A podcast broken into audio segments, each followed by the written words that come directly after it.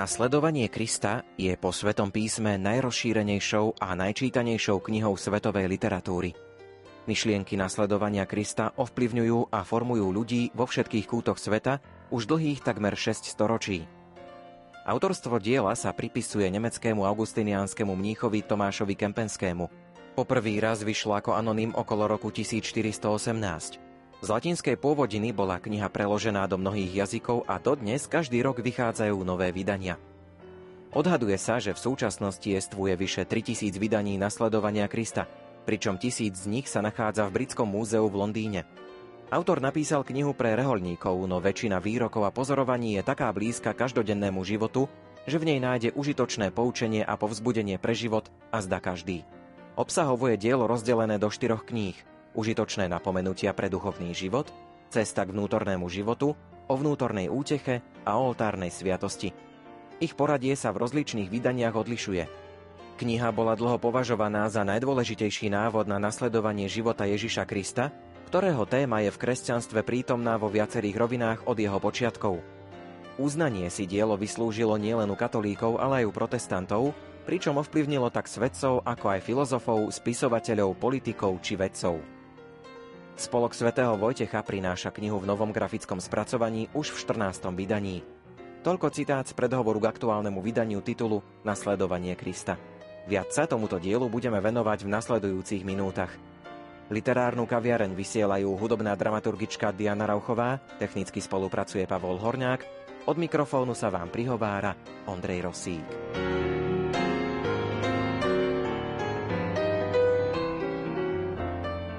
Knihu Nasledovanie Krista Tomáša Kempenského si budeme predstavovať s predstaveným rehole bosých karmelitánov Dušanom Hrickom. Aký dojem vo vás zanechala, alebo možno zanecháva kniha Nasledovanie Krista, lebo to je kniha, ktorá nie je na jedno prečítanie. Ja by som začala aj tým, ako som sa s ňou vlastne stretol, lebo to bolo také zaujímavé a vôbec aj také až neuveriteľné. Bola taká situácia, že čítal som si akurát príbeh Malej Teresky a bolo tam taký jej zápis, že veľa vecí učila sa na spameť. Napríklad niektoré citáty zo svätého písma, ale jedna ma veľmi prekvapila taká informácia, že na spameť vedela celú knihu nasledovania Krista. A ja si hovorím, hu, to čo je? Tak som v tom momente začal hľadať po internete, čo je to nasledovanie Krista. Tak som vtedy sa s ňou stretol a pre mňa svojím spôsobom tým, že sa k nej naozaj každý rok vraciam a si ju čítam, pre mňa naozaj takou inšpiráciou. To znamená, že je to naozaj kniha, ktorá je pre mňa veľmi hlboká a je pre mňa naozaj aj dnes v dnešných časoch veľmi poučná. Z nej sa naozaj môžem veľa poučiť. A ona z pamäťu ešte neviete. Priznám sa, že nie som malou Tereskou, toto určite nie, ale určite niektoré veci, ktoré sú v nej, si naozaj s nej veľakrát zoberiem, prečítam, ale na spameť určite celú neviem. Je to kniha, ku ktorej sa vraciate, je to také pravidelné, že každodenné iné, alebo možno, že občas si tak človek spomenie, že niečo si nalistuje. My ako karmelitáni máme priam napísané, alebo sme si tak dohodli, že práve počas Veľkého pôstu si nečítame, počas obeda alebo večere, podľa toho, ako každá komunita si dohodne. A ak by sa nestihala ako keby prečítať celá, posledný týždeň, to znamená vo Veľkom týždni sa číta už tá posledná štvrtá časť o Eucharistii, o Svetej Omši. De facto, aj keby som ja, ja nezobral sám do ruky osobne, tak ju čítame ako komunita vo Veľkom pôste. To čítanie je také programové, že si vyberáte, že ktorú kapitolu, alebo je to také, že kde nalistujem, kde otvorím?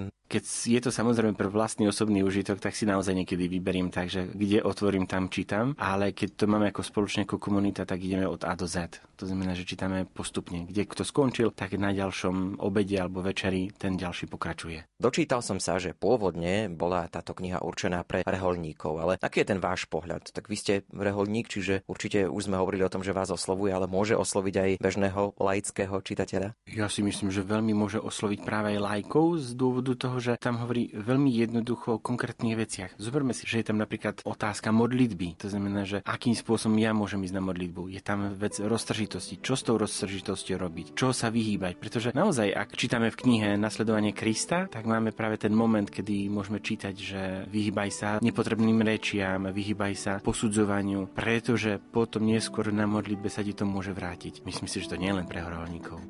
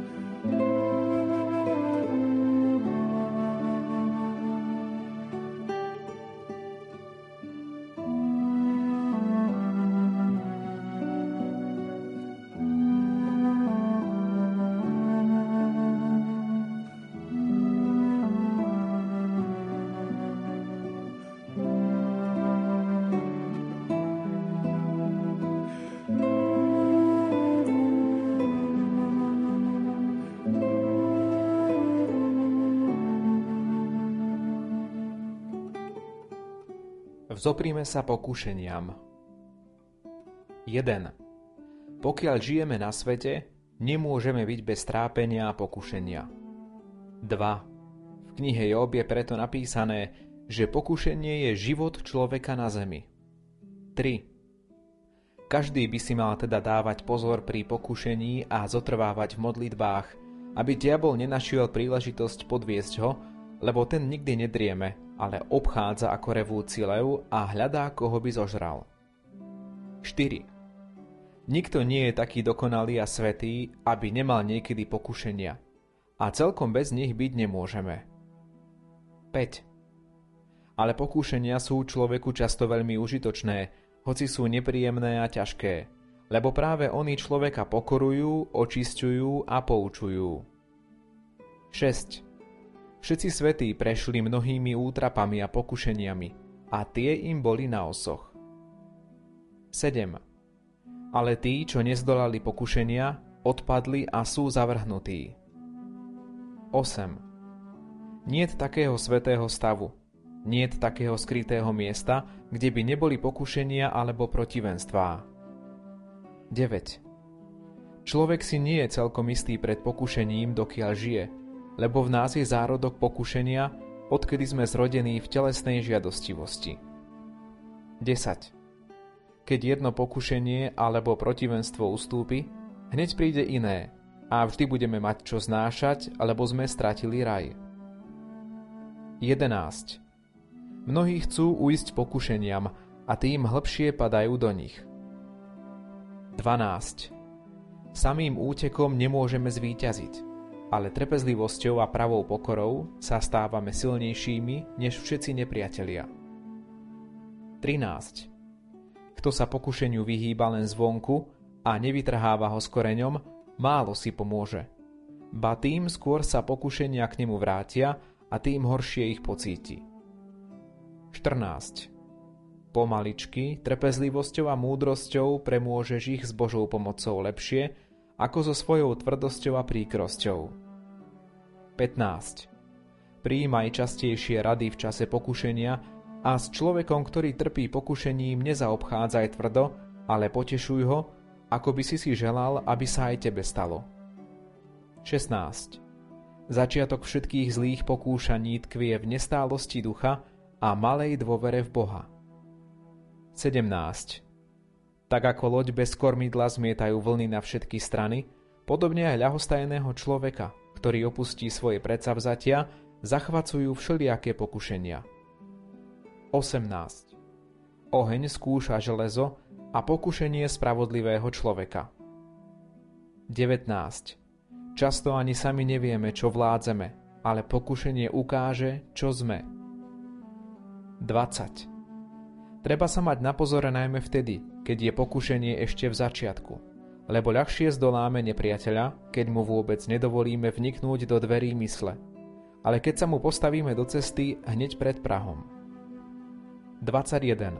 Preto kto si povedal, na začiatku odporuj, lebo neskoro je zháňať liek, keď dlhé odkladanie zlú chorobu v korení. 22 lebo najprv vznikne v mysli iba myšlienka, potom mocná predstava, po nej záľuba a hriešna žiadosť a napokon súhlas. 23. A tak zlý nepriateľ pomaly vojde až celkom dnu, ak mu neodporujeme hneď od začiatku. 24. Čím dlhšie niekto otáľa so svojím odporom, tým slabším sa stáva každým dňom a nepriateľ tým silnejším. 25. Niektorí skúsujú ťažké pokušenia na začiatku svojho obrátenia, iní zas na konci. 26. Niektorým zas akoby sa po celý život zle vodilo. 27. Po niektorým sú určené dosť mierne pokušenia, podľa múdreho a spravodlivého Božieho riadenia, ktoré odvažuje stav a zásluhy ľudí a všetko vopred upravuje pre blaho svojich vyvolených. 28. A preto nesmieme v pokušení zúfať, lež máme tým vrúcnejšie prosiť Boha, aby nám láskavo pomáhal vo všetkých trápeniach. On zaiste podľa slov svätého Pavla nedovolí nás skúšať nad naše sily, ale so skúškou dá aj schopnosť, aby sme mohli vydržať. 29. Pokorme teda svoje duše pod Božou rukou v každom pokušení a zármodku, lebo pokorných duchom spasí a povýši. 30. V pokušeniach a útrapách sa skúša človek, nakoľko pokročil, a tu je zásluha väčšia a čnosť sa zjavnejšie ukazuje. 31. Nie je veľká vec byť nábožným a horlivým, keď človek necíti nejaké ťažkosti. Ale ak si zachová trpezlivosť v súženiach, môže mať nádej na veľké zdokonalenie. 32. Niektorí ľudia sú uchránení od ťažkých pokušení, ale často podľahnú všetným maličkostiam, aby ostali pokorní a nikdy si nedôverovali vo veľkých veciach, keď v nepatrných sú takí slabí.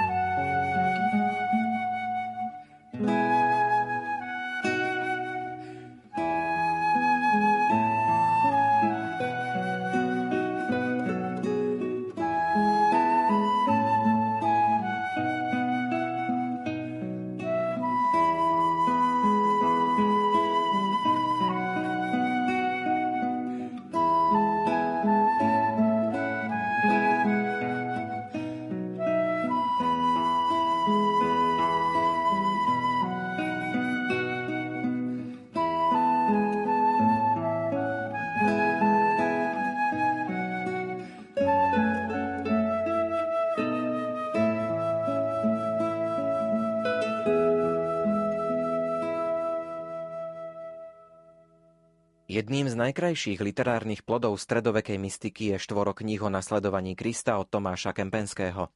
Tomáš Kempenský, vlastným menom Thomas Hemerken, rodák z Kempenu, ako 12-ročný vstúpil do kláštora Augustinianov na hore Sv. Agnesy pri Cvole v Holandsku, ktoré vtedy patrilo k nemeckej ríši. Skoro 70 rokov prežil v kláštore. Venoval sa výchove rehoľného dorastu, ale najmä rozímaniu o živote a umúčení Ježiša Krista, prepisovaniu svätého písma a liturgických kníh, pričom si osvojil hlboké vedomosti Božieho zjavenia. Z tohto základu potom vznikali jeho náboženské spisy, hymny a modlitby, ktoré už v tom čase nachádzali veľký ohlas. Štvorok kníh o nasledovaní Krista dokončila zverejnil roku 1441. Prekvapuje, že autor, ktorý celý svoj dlhý život prežil v múroch kláštora, vedel aforisticky zachytiť nielen problémy kresťana, ale v duchu Bohom zjavených pravd našiel aj ich riešenie. To je ovocie mystiky. Problémy človeka a kresťana zostávajú rovnaké. A tak dielo Tomáša Kempenského prekonáva časy, lebo sa opiera o zjavenie, o väčšnú pravdu pôvodcu života, človeka a svet. Z toho vyplýva aj platnosť jeho výrokov až dodnes. thank you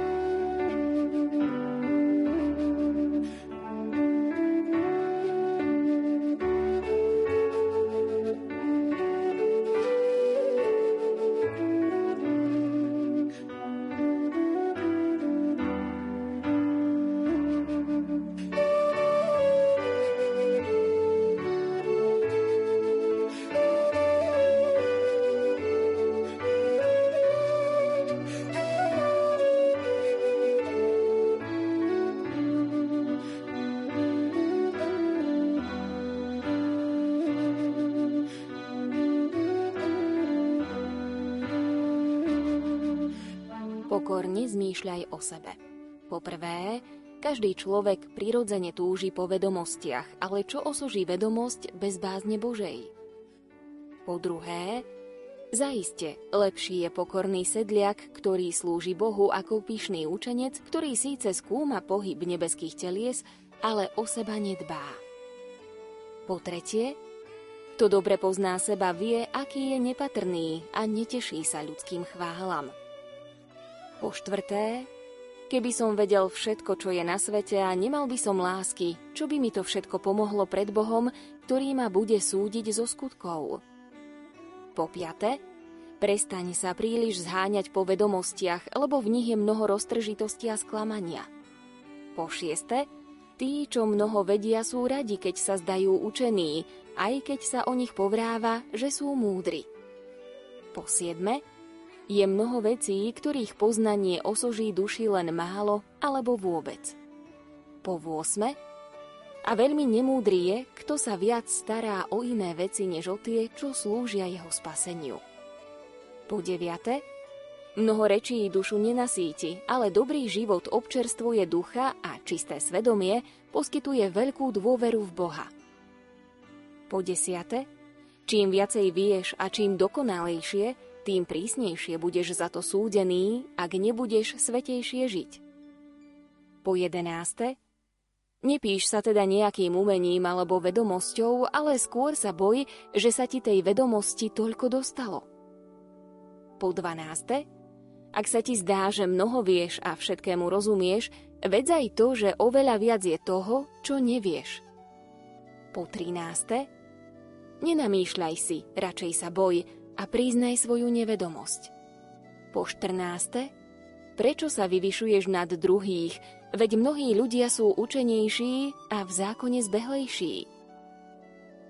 Po 15. Ak chceš niečo užitočné vedieť a naučiť sa, buď rád, že si neznámy a že ťa pokladajú za nič. Po 16. Toto je najvznešenejšie a najužitočnejšie skúmanie – pravdivo poznávať samého seba a pohrdať sebou. Po sedemnáste, nič si nenamýšľať a o druhých vždy dobre zmýšľať a vysoko si ich vážiť je veľká múdrosť a dokonalosť. Po osemnáste, keby si aj videl, že niekto hreší a dopúšťa sa ťažkých priestupkov, ani tak sa nesmieš pokladať za lepšieho, lebo nevieš, dokedy budeš môcť zotrvať v dobrom. Po 19. Krehkí sme všetci, ale ty nikoho nepokladaj za krehkejšieho ako si sám.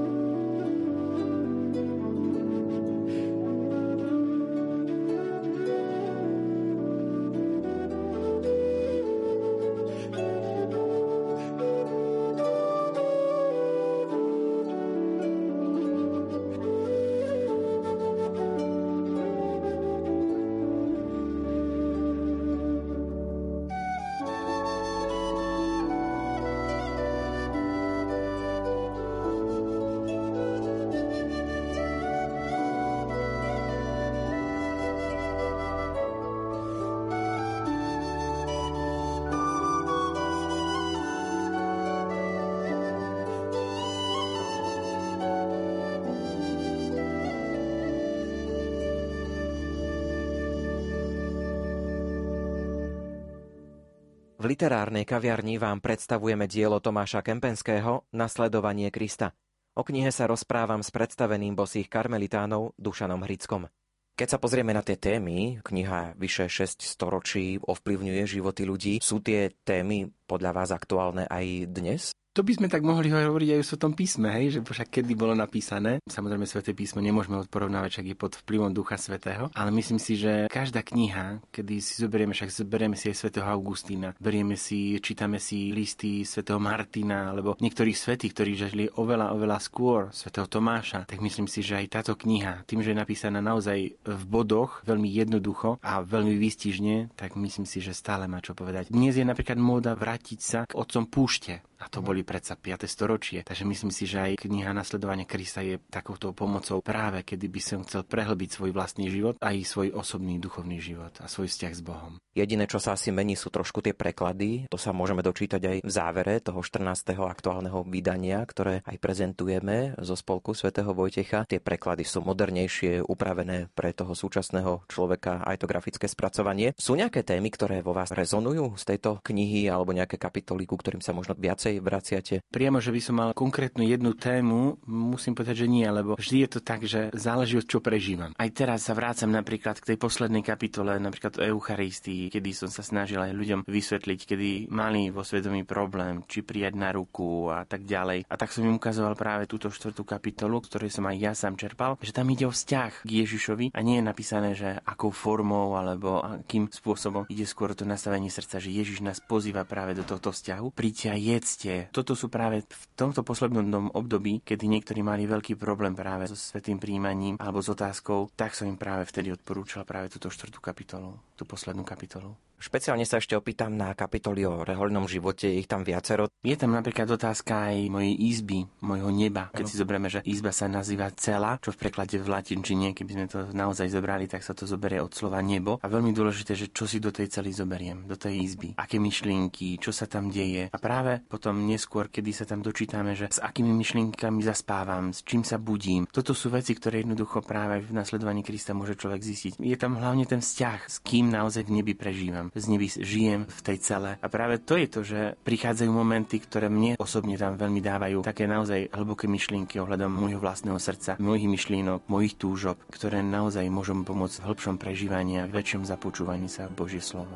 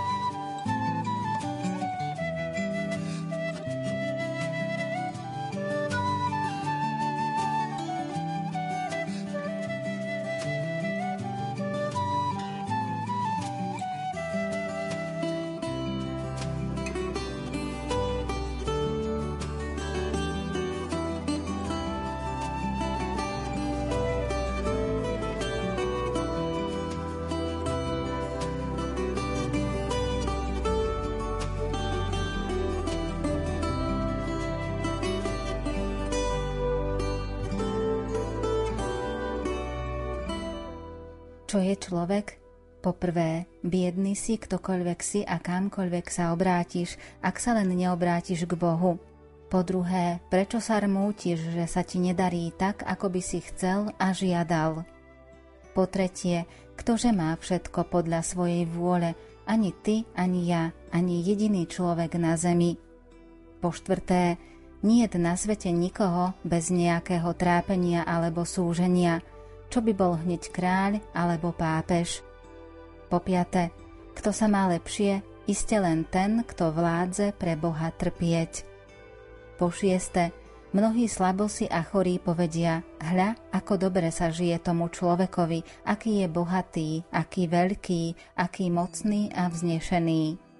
Po siedme, ale pozoruj nebeské majetky a uvidíš, že všetky tie časné veci nie sú nič a že sú veľmi neisté a skôr na obtiaž, pretože kto ich má, stále má s nimi starosť a strachuje sa o ne. Po 8. Človek nemusí mať nadbytok pozemských majetkov, aby bol šťastný, stačí mu aj primeraná zámožnosť. Po 9. Veru bieda je žiť na svete. Po 10. Čím viac sa človek snaží žiť podľa ducha, tým trpkejším sa mu stáva terajší život, lebo tým lepšie cíti a jasnejšie vidí všetky chyby skazenej ľudskej prirodzenosti. Po jedenáste, lebo jesť, piť, bdieť, spať, odpočívať, pracovať a podliehať ostatným potrebám prirodzenosti je veru veľká ťažkosť a trápenie pre nábožného človeka, ktorý by radšej chcel byť zbavený a oslobodený od každého hriechu. Po 12. Telesné potreby veľmi obťažujú človeka na tomto svete. Po 13. Preto prorok vrúcne prosí, aby bol zbavený týchto nevyhnutností a hovorí Uľav mi v úzkosti srdca a vytrhni ma z mojich tiesní. Po 14. Ale beda ľuďom, ktorí nespoznajú svoju úbohosť a ešte viac beda tým, čo milujú tento biedný a porušiteľný život. Po 15. Veď mnohí tak veľmi lipnú na ňom, hoci si ťažkou prácou, ba aj žobrotou, ledva vládzu obstarať to najpotrebnejšie na živobytie, že keby väčšine mohli takto žiť, nestáli by ani o Božie kráľovstvo. Po 16 O nerozumný a neverný srdcom, čo sa tak hlboko zabárajú do pozemských vecí, že okrem telesnosti nemajú zmysel pre nič. Po 17. Takí úbožiaci nakoniec ťažko pocítia, aké biedné a ničotné bolo, čo milovali. Po 18 ale svätí Boží a všetci nábožní priatelia Kristovi nedbali na to, čo lichotilo ich telu, ani na to, čo za ich čias bolo slávne, ale všetka ich nádej a všetko ich úsilie smerovalo k väčšnému blahu. Po 19.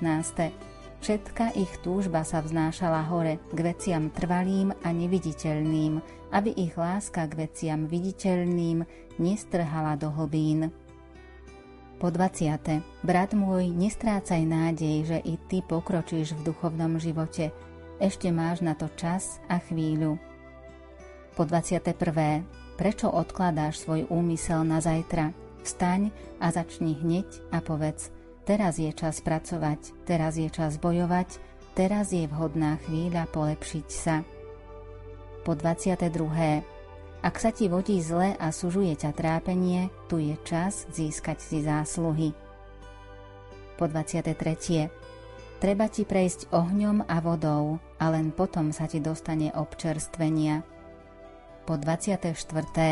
Ak nepremôžeš seba, hriech nepremôžeš. Po 25. Pokiaľ nosíme toto krehké telo, nemôžeme byť bez hriechu ani žiť bez ošklivosti a trápenia po 26. Radi by sme mali pokoj od každej biedy, ale pretože sme hriechom stratili nevinnosť, stratili sme aj pravú blaženosť. Po 27. Preto máme byť trpezliví a očakávať Božie milosrdenstvo, pokým sa pominie táto zloba a kým život nestrávi túto smrteľnosť. Po 28. Aká je ľudská krehkosť?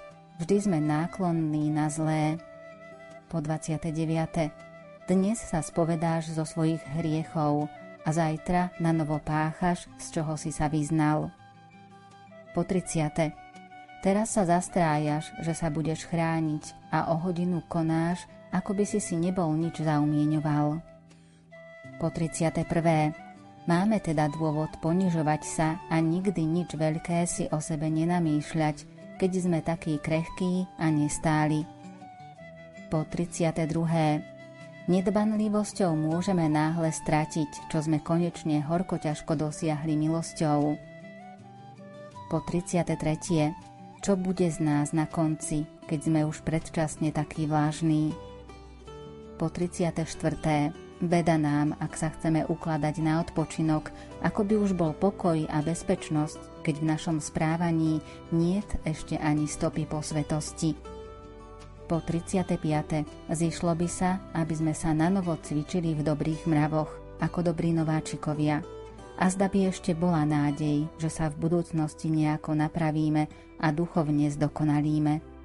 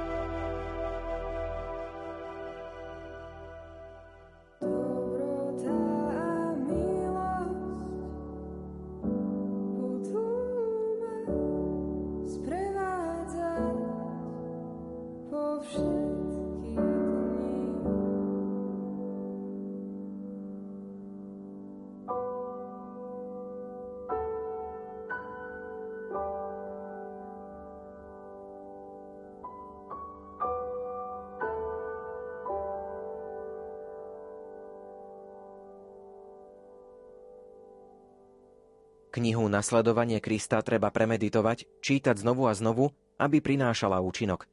Na ktorejkoľvek strane ju človek otvorí, zbadá a pochopí, že tu ide oňho, o každodenné problémy kresťana, o zmysel života a jeho konečný cieľ, o trvalé spojenie s Bohom.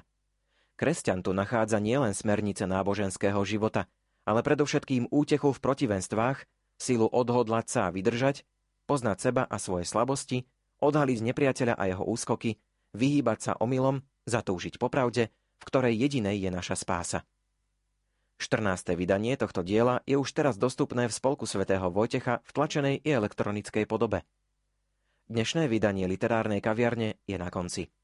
Ukážky interpretovali Ivo Novák, Janka Ondrejková a Andrea Čelková. Reláciu pripravili hudobná dramaturgička Diana Rauchová, majster zvuku Pavol Horňák a redaktor Ondrej Rosík. Do počutia.